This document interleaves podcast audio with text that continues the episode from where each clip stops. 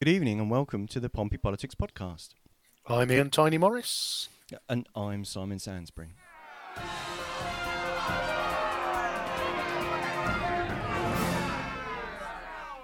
Well, welcome to the final show of our summer season. Parliament may have already chucked their hand in and headed off for their summer holes on Thursday, and Laura Kuenssberg and all her chums didn't fancy turning up for the politics show this morning. But uh, Portsmouth's premier podcast, political podcast perhaps, are still here bringing you all of the things that matter to the people of Portsmouth. And we have an absolute titan of local politics joining us this evening. Welcome, Steve. Hello, Ian. You happy with Titan? Well, I've been called many things. That's the first time that's been used. So marvelous. Right, Simon, are you uh, are you are you poised? Are the technical have you have you ironed out the technical demons? I have indeed. I am poised like a coiled zebra. Um, welcome back, Steve. Great to have you back. Nice to see you too, Simon. Um, I've just got even less hair than I had about 10 minutes ago, but we'll explain that later on. um, yeah, so, yeah, here, here we are. So, um, yeah, our, our last show. Should we should we dive straight into the, into the questions, Ian? Yeah. So, so Steve, we were obviously there with you guys on May the fourth, um, and it it looked like it was a cracking night for the Lib Dems what do you put the success down to? The fact that in in local politics you seem to have done so well for so long. Well, I think it's probably part of a national picture as well. I was at the LGA conference week before last, and when I was last at the uh, evening leaders event in 2019, we had a couple of tables in a restaurant, and this time we had the entire restaurant. So there is a resurgence going on with us nationally, and we as a party have always grown from the roots up and uh, with a strong emphasis on local government. So I think that's part of it. But I also think on a local basis, we graft. You know, we go out, we hit the streets. I did 35,000 steps on polling day and felt every single one of them. Um, and we, we get our message out there and we talk to a lot of people, not just in the election period, but throughout the year, regular newsletters and updates. Most of us interact regularly on social media. People know we're available. I deal with emails all the time from people right across the city. So I think it's a mixture of all those things. Uh, I think the national picture with the Conservative Party being in what can only be described as free fall um, is, uh, is, is always helpful to us. Um, but equally, you know, Labour seem to have decided that they're Tory light, really, uh, not coming out with much clarity. but seem to spend most of the time at the moment explaining why they're not going to do things rather than why they are. And as we know, there was that local split in the party, and most of their activists run off to support one of their former councillors on polling day. So when you roll all that together, um, then it's quite easy to see um, why we were particularly successful. But we won seven this year. We won six in previous years. So um, you know we're, we're we're steady and we work very hard in the wards where we have the councillors. There was a lot of talk on the night about the Lib Dem family um, yeah. You know, number of a number of councillors who returned referenced it in in their speech. How would you describe the the Portsmouth Lib Dem family? Is it like other families with uh, with tensions and uh, is it all a bit lively on Christmas? But um, give it give us your view. Yeah, I mean it, it is. I mean we're not we're not related to each other, and in you know so, um, if if it wasn't for politics, then we're very different people. We might not, you know, naturally be people who run off to the pub together, but we have a very very strong bond and an absolute determina- determination around our vision for Portsmouth. Um, and when when we need to come together and work together, we do that absolutely and with a great deal of energy. And any you know minor differences and disagreements that happen in every you know every organisation disappear, and you know we're focused on on achieving the goal and um, when somebody needs a helping hand, they get one, and um, generally we we we tighten uh, together as a group and uh, and function really really well. So uh, I know people like to paint disagreements. I've even had people suggest that there was some kind of coup and Gerald stood down, which is complete and utter nonsense since he's still on the cabinet and uh, and spent a great deal of time uh, working with me to uh, make sure that I was uh, prepped for taking over the leader of leadership of the group. So, you know, um, I think we will always have differences internally. Um, I think that's the nature of politics, um, but we're a strong unit and we we work really closely together. And I guess that you know Portsmouth being the unique city of blue in the north, red in the south, and gold in the um, in the chamber. Uh, uh, uh you re- referenced some national issues there, Steve. Did do you ever see a, a, resurgence of the Lib Dems in Portsmouth potentially at, with a chance of taking a national level seat? Um, never say never. Um, you know, you, we have to operate within political realism, and uh, Stephen Morgan's won in the last two general elections, and his majority went up considerably last time. People clearly see Labour nationally as the the route that's the anti-Tory candidate at the moment. We benefited that from that for a very long time, and we may well benefit from it again in the future. I mean, nobody um, has a seat for life. Um, people stand down, people have fallings out with their own party and resign. We're seeing loads of that at the moment. Um, so who knows what the future holds? The, the adage "a week is a long time in politics" is is absolutely true. Um, and with the right person in the right circumstances, I'm absolutely sure that we're more than capable of recapturing the either of the parliamentary seats. Marvelous, Simon. Brilliant. Um, so in what way, Steve, would you would you say that your leadership differs from that of your predecessor, Gerald Vernon Jackson? Well, I think there's an, an, an inevitability that it is will be and is different because we're very different people. Mm-hmm. Um, what we're focusing on um, and what we want to achieve, though, is is the same. So people aren't going to see some sort of major U-turn or sailing off in a different direction with lots of different priorities. That's not going to happen. We are you know, we're following on from the commitments that we made over the last few years, which the people of Portsmouth clearly like and uh, and endorse. Um, so there's not going to be a change in terms of policy. Um, there'll be a change in personality. We're we're not cut from the same cloth. Um, he's been here in, in, Portsmouth a long time, and I think he's you know he's probably bruised from um, many many many more battles than I am, um, and therefore that sort of helps to shape you o- over a period of time. But you know i've tried to come in with a with the approach that i'm prepared to listen to and work with other people. Um, he always said the door was open. Often nobody ever want nobody wanted to walk through it. I'm hoping that that will be slightly different now and that people will give me a chance to try and work more collaboratively on those things that we can. I'm seeing evidence of that and i'm grateful to the other group leaders for giving me a hearing and and to date work working effectively. So um, i think that will be a difference. And i think I'm born and bred Pompey. You know, it runs through my veins, and uh, everyone knows that. Uh, you know, Gerald from, from somewhere else, even though lived here 20 years. I think it does just give me a slightly different perspective on things. Um, so I think that's inevitable that that will play out in some of the interactions that I have and, and some of the understandings that I have of, of the city. So, um, but other than that, you're, you're going to see steady as she goes. Okay, lovely. Thank you.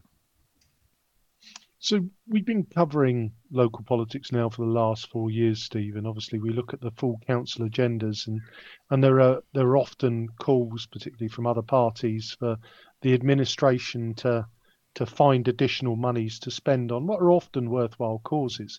I guess one of the challenges of being in administration is is the fact that you, you have to make difficult choices. So the question is, how do you how how do you go about kind of making the decisions about what does, and I guess more importantly, what doesn't get funding, and you know how do you how do you prepare for the the unforeseen events as as we go through the financial year?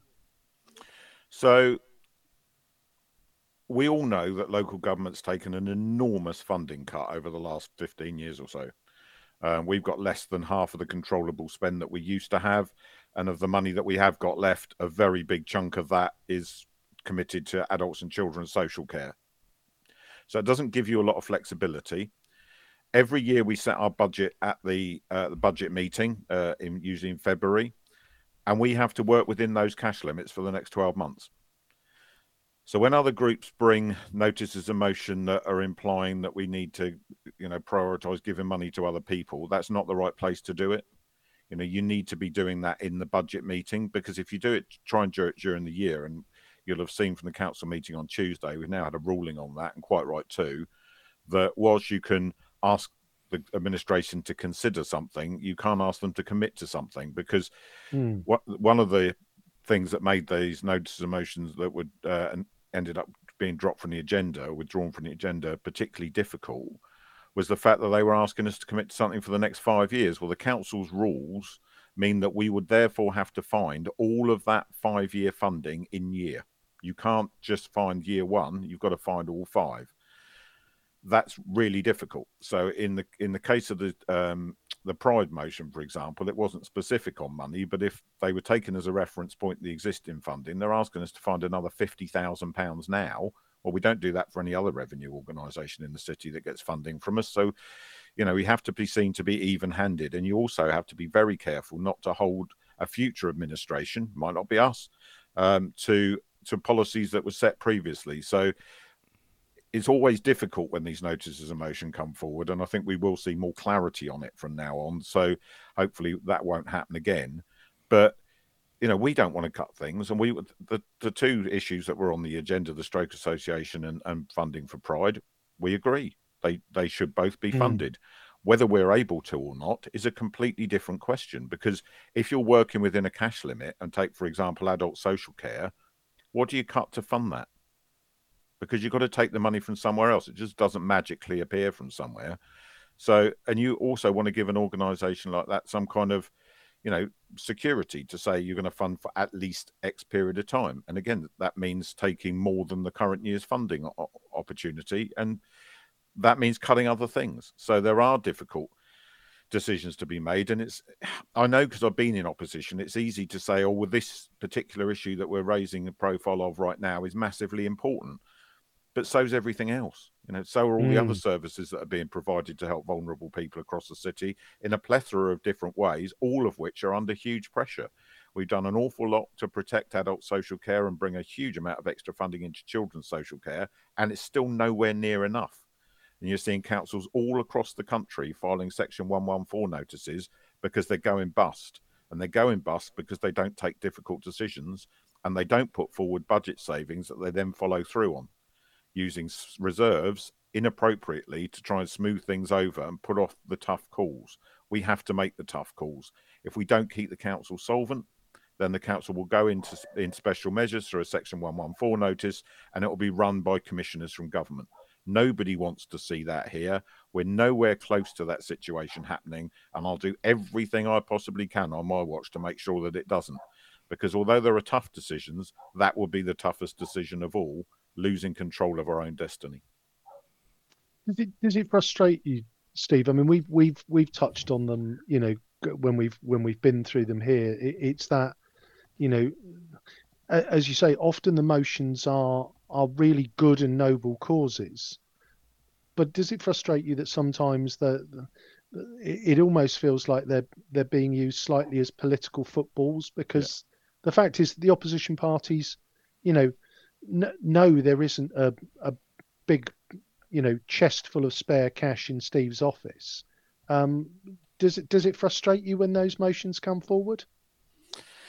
Yes and no. It's politics, Ian. At the end of the day, mm. people people want to shine a light on something and get all the people that care about that to to think that they're the only people in the room that care on their behalf and therefore get their support. And so it does frustrate me to some extent because we care about it too. You know, we put a three-year commit funding commitment into support Portsmouth Pride. Portsmouth Pride are in absolutely no doubt whatsoever of the Liberal Democrat administrations backing for what they do, and they do a huge amount of good across the city with the LGBTQ plus community all year round, not just at that event. But we can't mm. keep adding more and more money further and further into the future. That's just not responsible behaviour. Does it make good politics to bring a notice of motion about it, though? Yes, of course it does. So I don't mm. get cross about it. I understand why it happens. But if you were watching the live stream on Tuesday, I did get up when the Stroke Association notice a motion was struck from the agenda by the city solicitor and go outside to speak to the deputies who come, who were understandably very cross that that had happened and wanted mm. the whole debate to happen and be heard. But I was very clear with them. If we want, if they want us to do something about that and they want to make their case, we will listen. And ultimately, mm. it's the administration that will have to make that decision. So, as much as people get latched onto the idea that a debate and a vote in the chamber on an issue like that is going to make a difference. What's ultimately going to make a difference is us being able to decide that there's somewhere else we can take the money from, and that's a really tough decision to make. Mm. No, it is the uh, It, it, it, it is always much easier to sit on the sidelines with your popcorn telling you that you've missed a bit, isn't it? Well, it isn't. You know, I've been in opposition too, so I know what it's like. And you're not cited on all of the problems that are going on. Members get regular briefings, obviously, to whichever party they're in, but they don't necessarily see the full picture because they're not embedded in it in the day to day. They're not cabinet members at the end of the day, and that they don't hold the, the leader or deputy leader position. So they can't they can't have that overview uh, unless they spent an inordinate amount of time making sure that they did. Um, and no one expects them to, but what I always expect is that people come to me with rational and sensible arguments.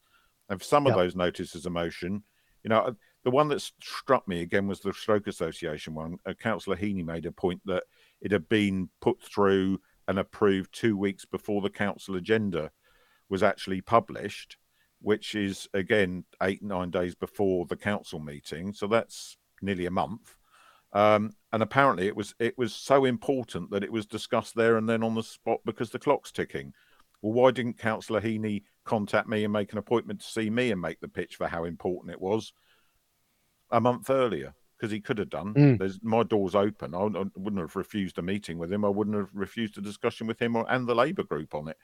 Um, but so it's not really all about the notice of motion in for its content. It is about the political opportunity um, and I do feel sometimes that when there's people who are really seriously emotionally invested in something that are hanging their hat on that debate, thinking that's going to change the world, it's a bit unfair.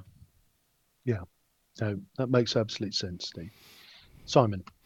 So, kind of um, on a on a similar vein, um, quite a lot of the motions that that come to full council uh, are calling on the council to take a line in issues that aren't actually within its gift. So either to, you know, to, to write to those with the with the power um, to affect that, whether that's writing to national government or, or writing to one of the two city MPs, for example. Um, but what's your what's your view on, on the value of the, of those sorts of motions? What what what do they add to the um, to the functioning of the council? I think it does depend on the issue. So sometimes, although it's not something that we can change locally, it is something that's having a big impact locally. And at the moment, I've just written a very long and detailed letter um, to um, Southern Railways over the decision to close ticket offices because I do think there's some very serious issues there. So it's a national direction that's been given, but it's going to have a local impact, particularly with Cosham. So should we be debating those things and making representations on them? I think we actually should.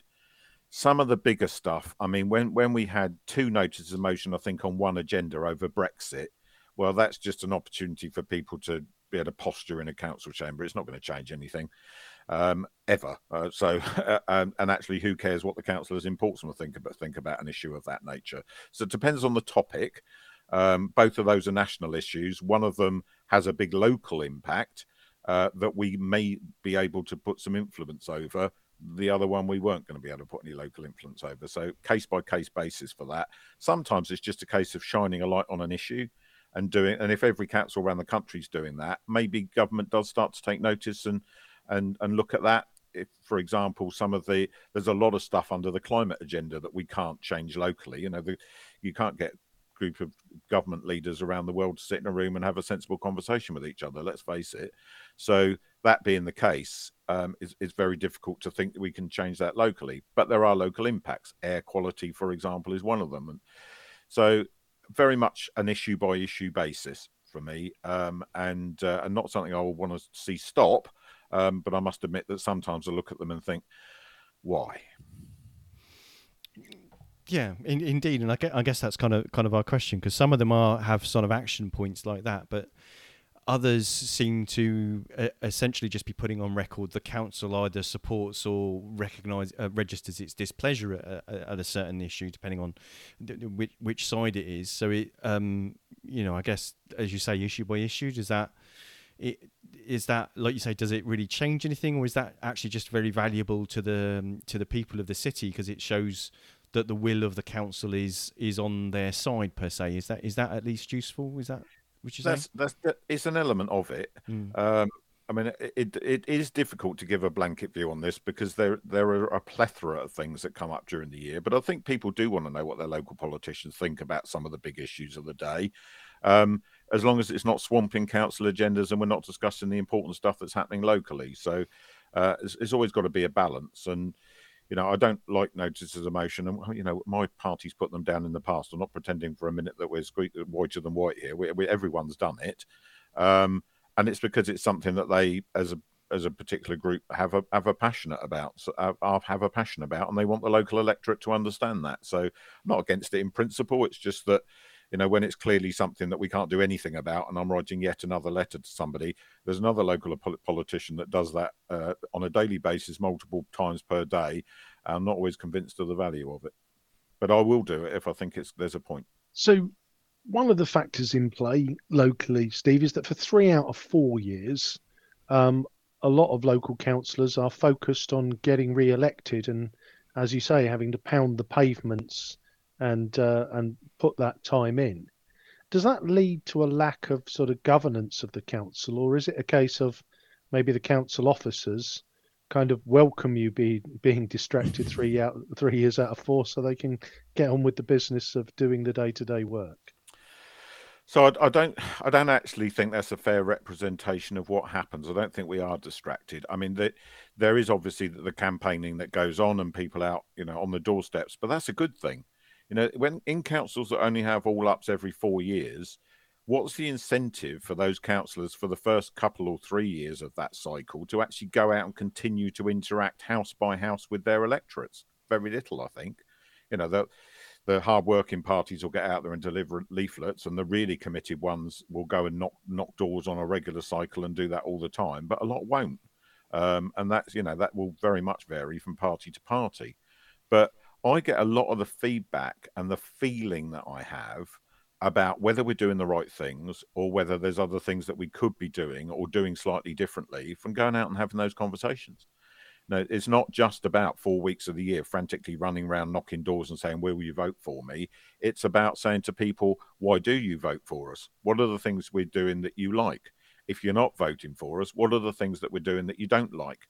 And you can actually have those conversations in a much more qualitative way this time of the year through till early spring than you can when you're rushing around at the last minute trying, trying to turn your vote out. So those mm. people that don't knock doors all year round, I think are missing out. And it definitely keeps you focused on that when you are facing those elections.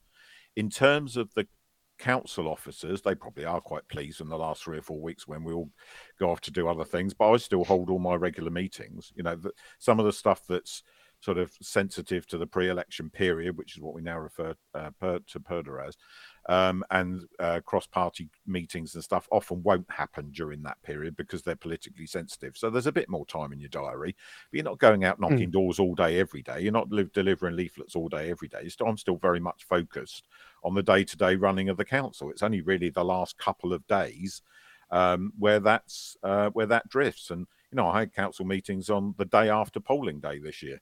So you know, it, I, I, think the perception that we all just drop everything and rush off and uh, leave the officers to it is not really an accurate one. And if we had all up elections, well, then you're prone to sudden swings and changes of issue. If you look at 2014, probably would have had 18 UKIP councillors or more that year. Would that have been good governance for the city? In my personal opinion, not.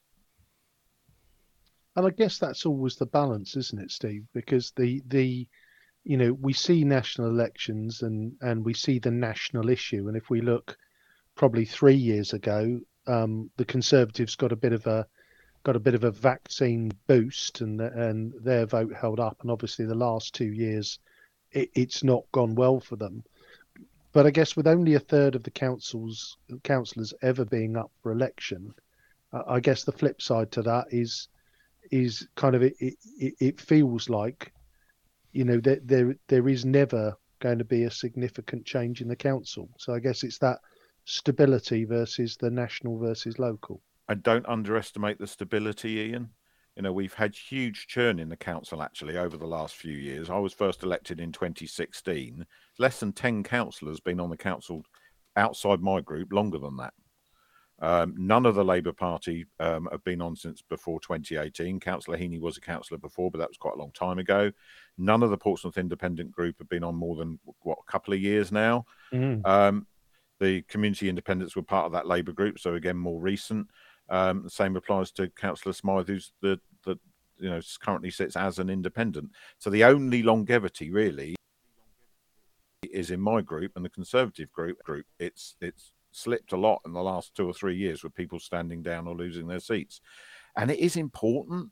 You know, I'm seeing a lot mm. of them at the moment, and we're, we're trying to put it right where because people need more training because they haven't got the, the sort of lived experience of these things it can lead to bad decision making and i'm desperate that we avoid that so we're not seeing it yet but it's important that people are upskilled and understand why things happen um, and you know the, all the group leaders are recognizing this and one of the issues that we discussed recently i won't say which one it is but we were all in agreement that we need to make sure there's more training in place for the new members in my group and the new members in theirs as well because it's mm. important mm. that we do have that good governance and that strength. So, you know, with an all with all ups every four years, you can you can have all that churn happen in one go. Um, mm. And loads of councillors marching in wanting to change the world the following day, having put all this stuff on a leaflet and finding out that they can't, and that can you know lead to a lot of frustration uh, very quickly because they realise that actually the world's not that easy to change. Because if it was, the people already doing it would have changed it. and I guess that's a fair point, Steve, isn't it? It's, it's that element of, you know, new, new count, and I guess it's great to have some new blood in, some new zeal, and kind of, but there is a, that element of, you know, it, it always looks even, to us, you know, to Simon and I who are outsiders but are interested. It, it's a complex machine, and and it isn't necessarily as easy as just having a lot of energy and a passion that that to make fundamental changes. It's not, and I still see that on every day. Casework comes into me, and you look you look at the issue somebody's got, and it's blindingly obvious that they're right, and that what they're moaning about should should be fixed. But the mm. process to fix it ain't that simple. Um, you know, people moan about all sorts of stuff. The one that I've just finished doing this afternoon, just before joining you guys, was around vans and cars parking up on the pavement. Yep. It shouldn't happen. It blocks um, access, particularly for people with disabilities or young mums with buggies, etc., young dads with with buggies, but or fat fat people with guide dogs. I'll leave you to say that. Um, but the um, the fact of the matter is, we can't enforce them, to, uh, those people to move them. Only the police can do that, and, and they don't. So you know, it's a frustration to me, and, and the residents quite right shouldn't be happening. Does happen, can't do anything about it. And people write back, but you're the council. You must be able to do something about it.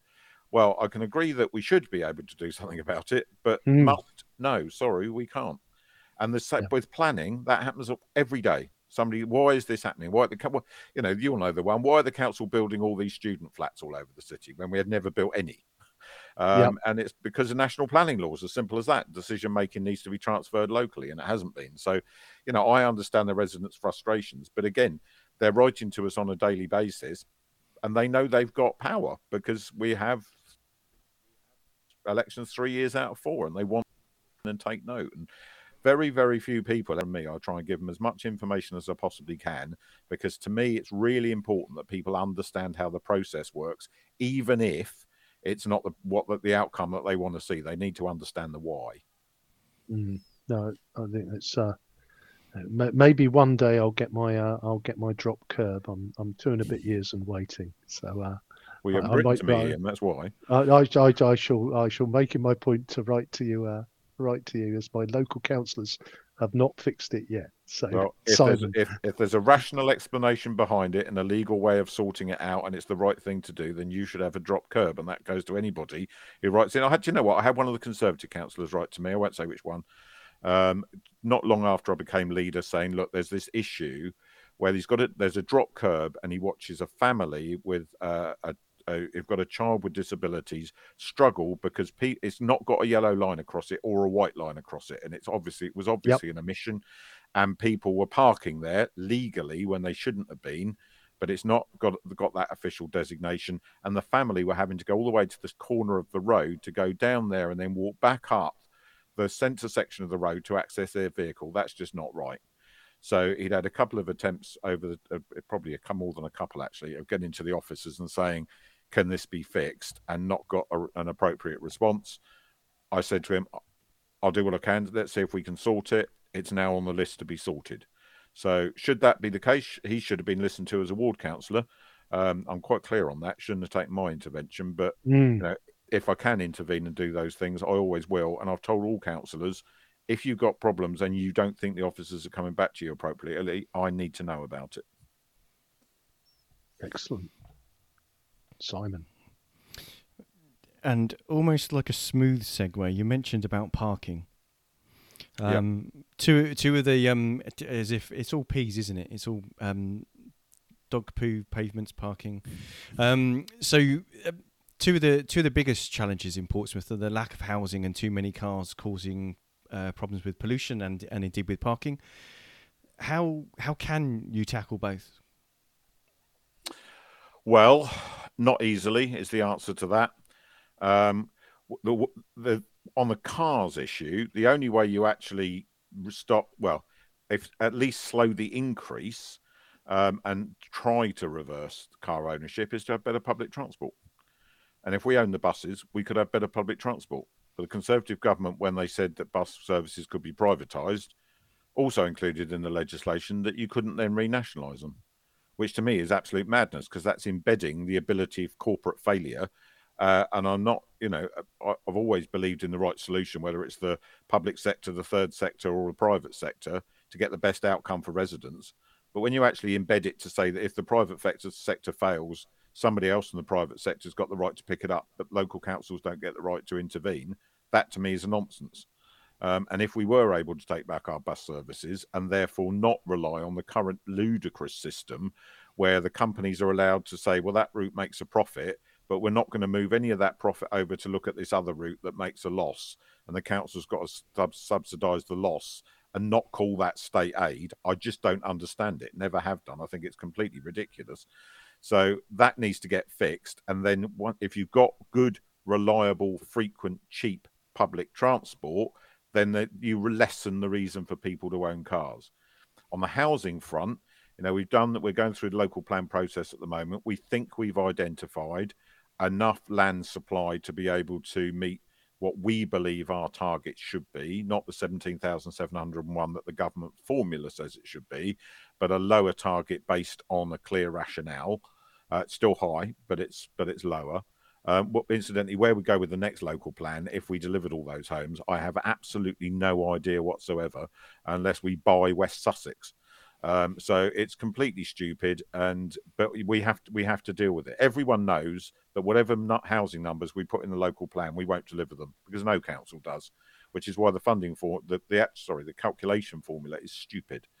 Um, and I, one of the things that frustrates me on a daily basis is stupid, and that is those two things to me hold the city back because we should be able to look, think more strategically on our housing numbers, and we should be able to think better about public transport. And that, and until we can, both of those things are nigh on impossible to fix. But We've got good housing numbers coming forward on the on the Tipner East site. We've got the city centre north plan to deliver over 2,000 new homes up there we need to be making sure that every bit of brown land that's not got an economic use uh, is being redirected for housing purposes. I do disagree with the Cosham cons- councillors about master planning Cosham. I think we should do. Um, they said they didn't want to. Um, one of them's now no longer a councillor, and I'm hoping that situation changes because actually the alternative is to see piecemeal development. And then when the next local plan comes round, the bits of land that are left, guess what? They'll get tower blocks designated for them. Who wants that? So, mm. and that's why working across the council and the different groups to get the best best outcomes is important. But you can't square the circle on these on these two issues unless there's change and shift at Westminster level. And and just touching on the public transport there, Steve. I mean, we're we're very fortunate, aren't we, that we you know we've got a we've got a rail line that runs you know literally you, you couldn't go any further if you fall in the sea. Yeah. Um, but then you know you, again you've got the major conurbation at Portsmouth and Southsea at Fratton Hilsea, and then you know you turn up towards Cosham. But I guess it's that you know, it, there's two trains an hour that sort of follow that route. Okay, there's another one that sort of branches off and goes to to Havant. But is that really a you know? Uh, is that good enough, or is there you know? And is there anything that the is this another one where, you know, because of the franchise system, that the the local council really can't have any influence at all on, you know, how many trains are running into and out of the city? I can write a letter There's there's lots of letters getting written, um, but no, not directly. But you're right; it's completely bonkers. I mean, we've got, we've got that rail spine that runs through the city. If that just had a regular service that fitted in between the other services, channeling channeling backwards and forwards up north and south, um, and it was an affordable service. That's the key thing. All these people mm. that said, "Oh, we should have had a tram," and we should, we've got a flipping tram. It's on a railway line. Um, it, mm. It's called a train. Um, so we could easily have that connectivity if we were able to to influence the rail companies to put to lay them on. But that's not going to happen. But I completely agree with you. It's it's daft that we've got the ability to do that and, and we're not. But I am hearing at the moment that some of the forecasts are that train journey times to London are going to get longer and train journey times to Southampton are going to get even longer. Well, that's not going to encourage more people off the road, is it? No, and I, I, I mean that that has always, I think, you know, as somebody who uses is is forced to use public transport much more than I'd like. It is that comparator of if I can persuade my wife to to drive, you know, and I live literally a five minute walk from Cosham Station, but there is no journey that that isn't at least doubled or trebled in length by by you know waiting for a sporadic train service. So mm-hmm. uh, it, it does you know, as you say, you know, people are talking about trams, and you know, I had the the good fortune to live on the route of the Gosport Light Railway for ten years, which never quite happened. But there's that element of Portsmouth still has that railway spine, mm-hmm. and it does feel like a like an an underused solution when we're talking about the the climate crisis and and the amount of traffic that's that's um coming in via you know the main arterial routes into the city. Yeah, I completely agree. I mean, it's one of the reasons why you know you we know you use pu- public transport because uh, of your sight lack of sight. Um, and that's a real concern for me around these ticket office closures, Ian. I, I, I don't know what your thoughts are on it, but you know, Cosham's going to be the most affected station. It's your main point of contact mm. with public transport. There's not going to be the office open we're trying to get clarity at the moment or whether on the periods when the office is closed does that mean they're locking the toilets as well because that's another amenity removed mm. and it's all very well have saying that they're going to have um, people to signpost at the at the the major stations but that also means that if you do get on a train at one that isn't so if you got on in Cosham and you couldn't get a ticket from anybody at the station you haven't been able to buy it online yeah you get on the train you're told you can buy it on the train but you don't know how much that ticket's going to be. So you're asked to get mm. on public transport to go somewhere without knowing what the price of it is. You can get one from the guard if there's one on there. The other option that they're saying is that you need to get off a, a, a priority one station, which is one of the ones that will have that full man service, and mm. and get your ticket, get a proper ticket, and then get back on a train. So you're being inter- asked to interrupt your journey in order to do a job that they should be doing for you. The whole thing just doesn't make any sense. Um, it's clearly a cost cutting measure in the short to medium term because we all know what will happen. They'll move them out of the ticket offices, they'll put them on the station platforms, they'll be there all smiley and happy for a period of time, and then they'll gradually go through natural wastage and we'll end up with a worse service. So, you know, we, nationally, we should be encouraging more people to get on the trains. In Portsmouth, we mm. really should be, and trying to get a better service. And then, yet again, we're taking a retrograde step. So we'll go a little bit off piece because you've asked me the question, Steve, and I will give you. So my perspective on this is it, it absolutely depends on what happens to those people, mm. because currently when I approach Cosham Station, there are often two. If I approach before lunchtime, there are two people. There's one person in the ticket office, and there's one person who is there who's able to act as a sighted guide and can assist me in getting on the train. If I arrive after lunchtime and I've booked assistance, then they'll send somebody from Fratton.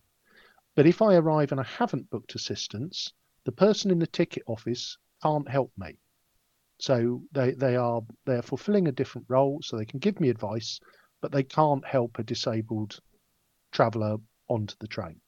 So there is that element of, from my perspective, if the people in ticket offices are redeployed, retrained, and are mobile and can sell you a ticket whilst on the move in the same style that the guard can, and or can help you on the train, I actually think it's a better solution. Now, this is not the view of the majority of the disability charities, including my own. Um, as you say, if all it is is just you know, let's shut it down and and Cosham becomes like Portchester, you know, an unstaffed station, then then that for me is significantly worse. But I th- I think there is an element of, you know, one of the challenges that that you find is I know and my guide dog knows where Cosham ticket office is, but there's an element of you know, if I was to pull up in a station which I didn't know the layout of, then obviously, you know, my dog, good as he is, I can't whisper in his ear, go and find the ticket office because he doesn't know where it is. So there is an element of, you know, if there were more trained staff on the platforms who are able to help, then for me that would actually be a step forward. But if all it is is, you know, closing the ticket offices and then not replacing that with people, then for me that is a that is a very retrograde step. Yeah, I agree. Right. So we've we've gone off piste. Simon's probably now looking terrified. So let's go to our next question, Steve, which is, you know, it, it's the magic quest for 22 in local council. I think it, you know the the Lib Dems have always been very successful in the south of the city and sort of edging north.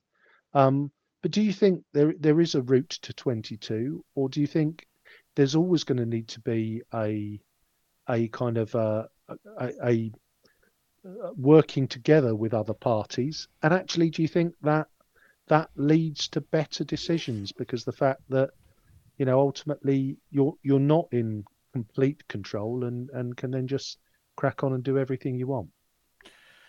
So I think this is a really, really good question, and I think it's about perspective. So, I'd, you know, I'd never mind 22. I'd like to have 26, 28, 30. I'd love to be Keith House in Eastleigh, who has a, almost a one-party state over there. Um, that would be absolutely lovely, and it would certainly be less stressful. But, but, I think that it is beholden on any administration to think about the future, and overall majorities don't last um, I mean, this government's got quite a big majority, and they're doing their best to throw that away at a rate of knots, which is quite remarkable. Um, but you know, things change over time. What I'm really keen to do is try to make sure that we've got cross-party buy-in on the big issues, because as we move forward as a city, administrations will change. Mm. This city can't afford U-turns on the big stuff because that will just either waste money waste time or waste resources, one of those three things. Um, it will also give the electorate no confidence whatsoever that the city's actually got a plan. Now, we do have a plan, we've got a vision, got a corporate plan that we update every year uh, that flows out from that vision. And, you know, all councillors and uh, council staff are aware of it, and we're delivering against it. Things that crop up all the time, you'll see in council papers, we the city vision will be referenced, the corporate plan will be referenced. So we everybody knows what we're doing.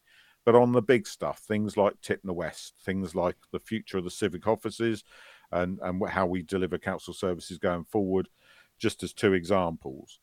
I think it's really important that there is cross-party work there, regardless of whether there's an overall majority for the administration or not. It's the easiest thing in the world is to slam the door on everyone else because you don't need to talk to them. But hmm. actually, mm. they might be the people in your seat in one, two, three, ten years' time. Who knows?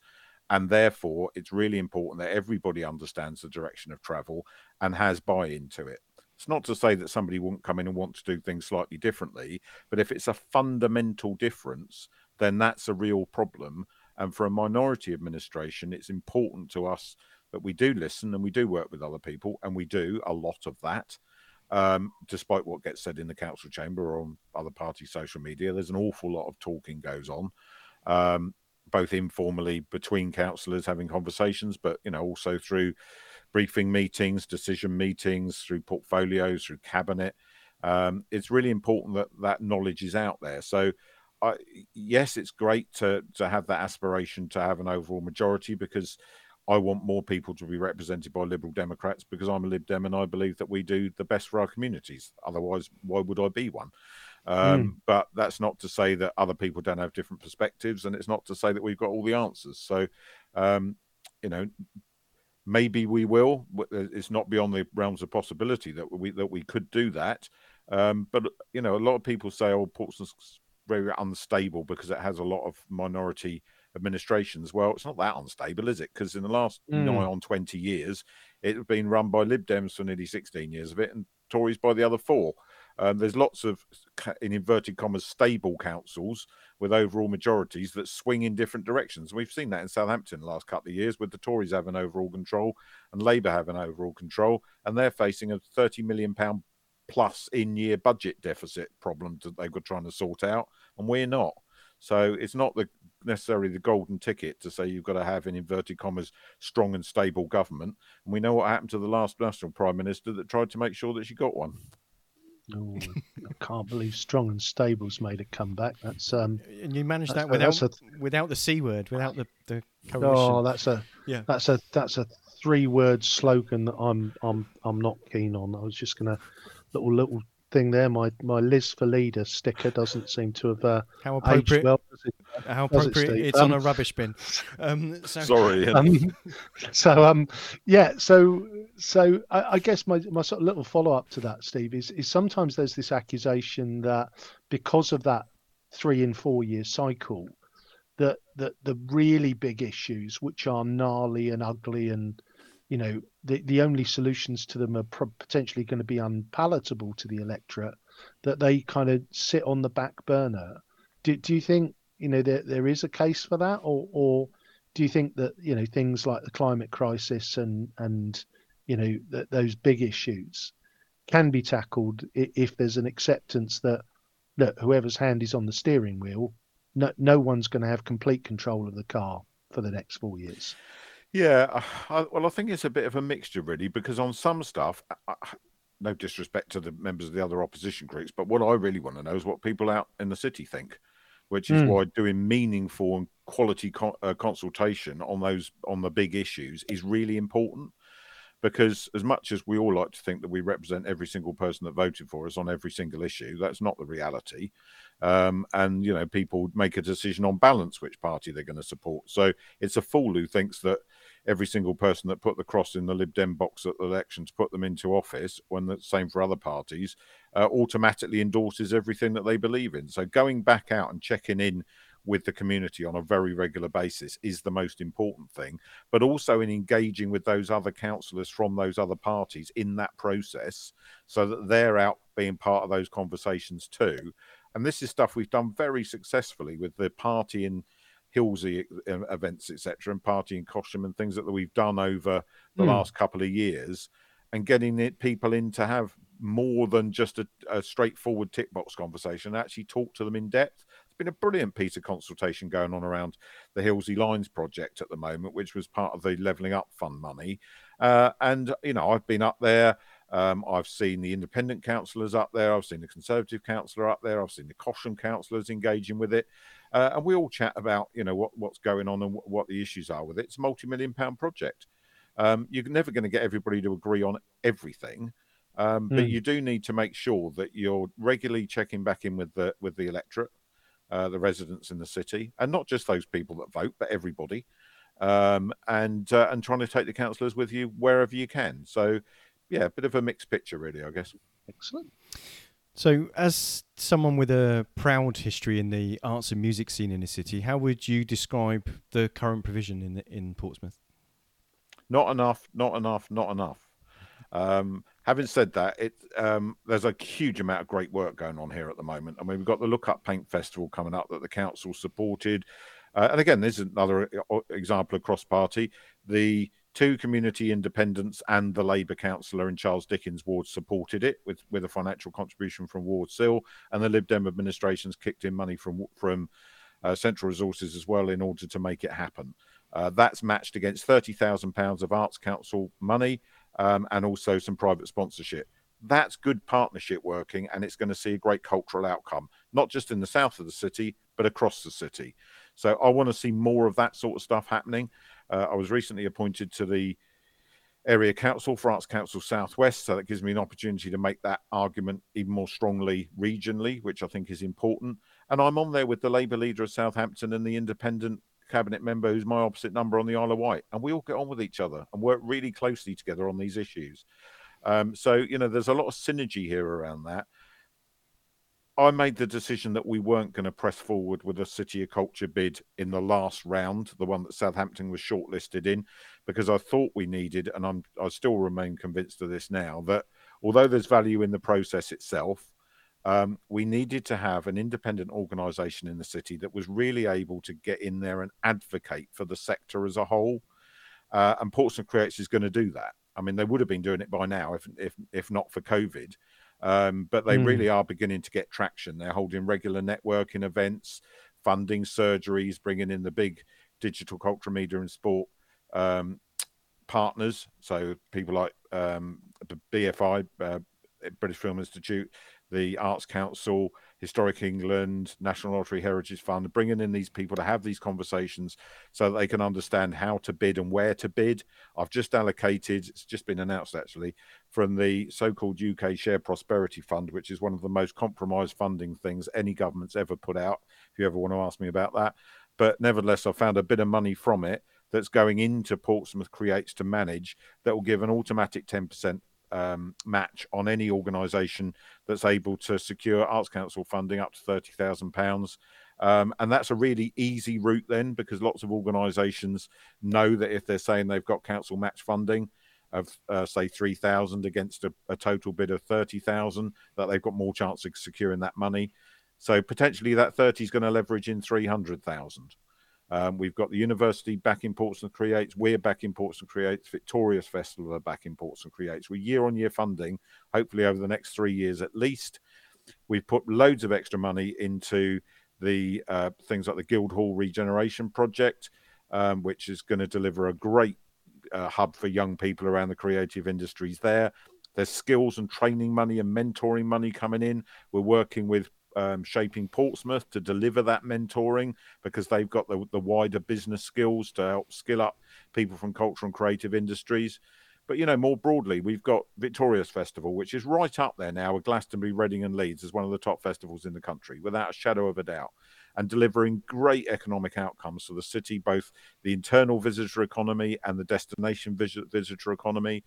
We've got the King's Theatre putting on community productions with West End production values. I went to see Chitty Chitty Bang Bang. It was absolutely fantastic.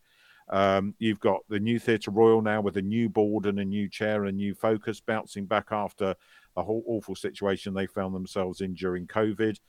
Aspex Gallery's just secured their um, crowdfunder in order to keep funding the dementia work that they're doing, and they've got plans to work even more closely and showcase local artists. You've got art, blind artists like Clarke Reynolds doing phenomenal work and having a, a morph up in London dressed like him, yeah. uh, showcasing. I don't know if you've uh, heard about that, Ian, but it's quite phenomenal. So, uh, so just and... up to my right, Steve, I, have got an I've got an original Clarke Reynolds uh, just up in my office to my right. So um, Clarke, Clarke and I go back a few years. He used to play cricket with me, but he's doing phenomenally well locally. He's just you know breaking the mold all over the place and getting himself out and about across the country, and it's brilliant to see. So there's a lot more we can do. Um, there's great work work going on with people with learning disabilities at the moment, um, being delivered um, working with the amazing Sarah Mitas and her team at the Aldingbourne Trust in Cromwell, uh, Cornwall Road, who are just phenomenal. That's my go-to place for pure joy. Never seen anybody like Sarah who just emanates joy and happiness across the room, um, and all and is upskilling those people so that one of the young people she works with is now on the Portsmouth Creates board, and that's really really important. So that we're all on a journey. The journey's been, I know, because I used to chair the culture partnership long before I was ever a councillor. It's been a long journey, but I think we're now starting to get the Arts Council to understand that Portsmouth isn't not doing culture and creativity because they haven't been funding it. It's been finding ways to do it anyway. And if they mm. just were to start putting in a bit more cash and stepping up in the way that the council has and maintains support for a lot of organisations even while things have been so tough over the last 15 years, we can do great things here. And I'm sure that we're going to over the next few years. Brilliant. Yeah, and I'll, I'll, I'll amen that, Steve, as, uh, as somebody who regularly attends uh, local music and theatre events. I, I, think I think we are we're very fortunate, you know, again, uh, from the Guildhall through to the Wedgewood rooms to have such a diverse range of, of kind of venues in our city that turn out. There, there's something for everyone there, I think. Yeah, and I'm hoping that I can be the voice for the independent music sector on Arts Council because I've run a music venue, I've worked in the industry, I know what it's like, and I, I think hopefully that will give them a slightly different voice than maybe they've had before. And I'd like to think it's one of the reasons why I've been selected to join. Final Fantastic. question then, Steve. And as you know, we always uh, we always sometimes like to ask that that kind of if money and politics were no object, what what were the three things that you'd really want to fix in Portsmouth to to make life better for the people of the city? Yeah, I like this one because it gives me the opportunity to forget all the frustrations and the complexities and the, the difficulties and the can't do's and think about what you'd do if you could. And I would I'd buy the entirety of the city centre so that we could actually redevelop it. And then with that bottomless pit of money that you've just given me, I would redevelop it.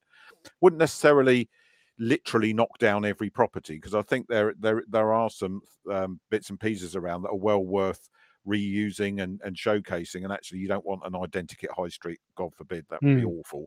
Um, but just having what I'm really saying is that ability to properly intervene there um, would be amazing because we're not a landowner in the vast majority of it. And it's very frustrating when, as much as we try and buy properties to influence change, we just can't.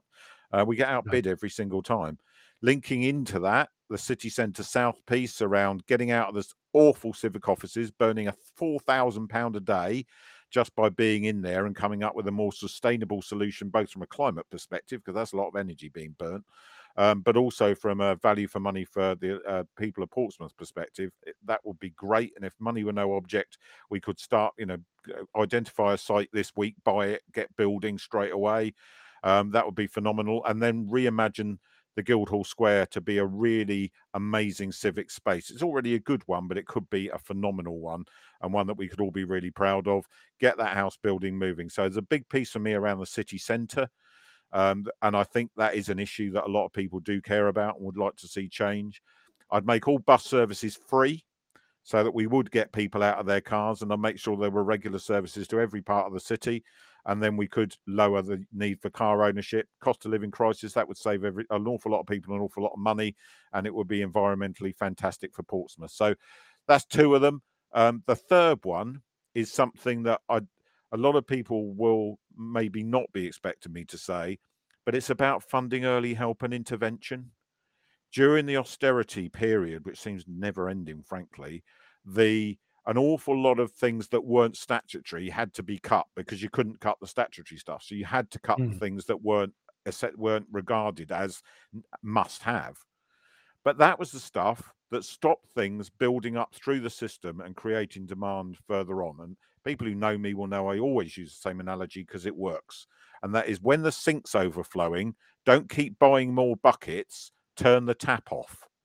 And the way you turn the tap off is to put more money into the front end of the system to prevent those bad outcomes further down the line. And that's keeping people in their homes and independent for longer so that they're not dependent on going into full time care, which is, you know, which can be of great quality, but why wouldn't they want to be in their own home if they could? Why do we not have enough funding to be able to fund youth services in the way that we want to? We actually have more youth services here than an awful lot of cities do because of smart decisions that were made in the past, but we could do a lot more and therefore we could intervene and disrupt some of that county line stuff that destroys young lives in, a, in a, an awful way we could upgrade you know our schools and, and and do so much better so early intervention for me is always the answer when I'm looking at the biggest costs pressure wise that the council is facing. And I just haven't got enough money to be able to take it from the back end to the front end in order to save the problems because we have to mm. catch the people at the point they're falling over.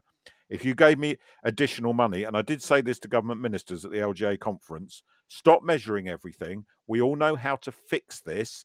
Trust us as local councils to present you with a plan that will reduce the really serious pressure on the back end of the system, put it to the front end of the system, and local councils will save money. We want to save money because we want to invest it back in local services. So, and that's not something that's a Lib Dem thing. All councillors across the LGA believe in this, and I'm desperately hoping that maybe the next government might finally listen. Steve, I think that's a perfect place to to end it. Thank you ever so much for your time this evening, um, for giving us those insights, and uh, good luck with that leadership journey over over the next, uh, I would think, probably few years. So I don't see things changing soon.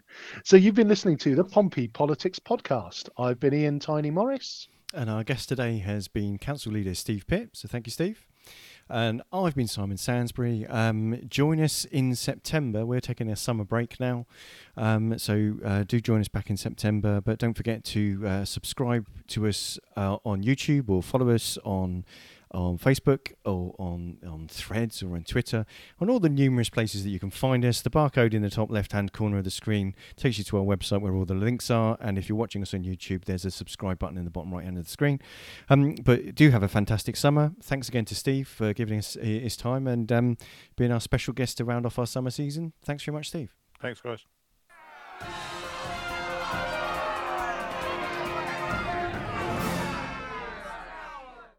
Thank you for listening to this episode of the Pompey Politics Podcast. If you want to make sure you get notifications about upcoming shows and get to know when we're live, we normally broadcast live 6:27 p.m. on a Sunday evening, then follow us on Facebook at Pompey Politics Podcast. You can also follow us on Twitter at Pompey Politics One. Please, if you'd like to, feel free to leave a review wherever you listen to your podcasts, and you can even ask Alexa to play the podcast for you.